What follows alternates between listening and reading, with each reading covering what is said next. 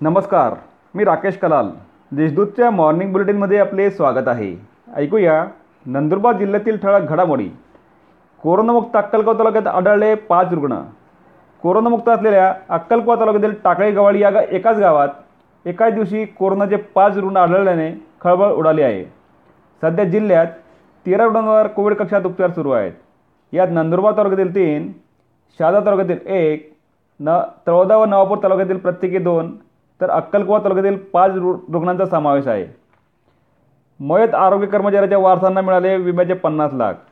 खापर येथील आरोग्य केंद्रांतर्गत कोराई येथील उपकेंद्राचे आरोग्यसेवक राजेंद्र सुखलाल माळी यांचे कोरोनामुळे निधन झाले होते. कोरोनामुळे दगावलेले ते जिल्ह्यातील पहिलेच आरोग्य कर्मचारी होते. त्यांच्या वारसांना विमा योजनेचा लाभ मिळाला असून पन्नास लाख रुपये खात्यावर जमा करण्यात आले आहेत. आरोग्य कर्मचारी संघटनेच्या पाठपुराव्यामुळे त्यांच्या वारसांना विम्याची रक्कम मिळाली आहे. जिल्ह्यात रोजगार हमी योजनेची अठराशे कामे सुरू. नंदुरबार जिल्ह्यात रोजगार हमी योजनेचे एकूण एक हजार आठशे सहासष्ट कामे सुरू आहेत.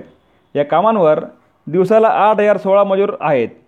सदर कामांमध्ये एक हजार चारशे चौदा कामे ग्रामपंचायत तर चारशे बावन्न कामे शासकीय यंत्रणा स्तरावरील आहेत.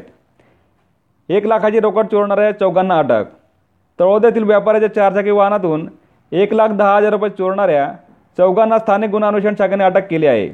दिनांक पाच जुलै रोजी सकाळी नऊ वाजेच्या सुमारास तळोदा येथील किराणा व्यापारी हुकुमचंद जैन यांच्या चारचाकी वाहनातून अक्कलकुवा येथील आंबलीबारी फाट्याजवळ पंक्चर दुकानावर अज्ञात इस्मांनी एक लाख दहा हजार रुपयांची रोकड चोरून नेली होती. शिष्यवृत्ती न मिळाल्यास राज्यभर आंदोलन.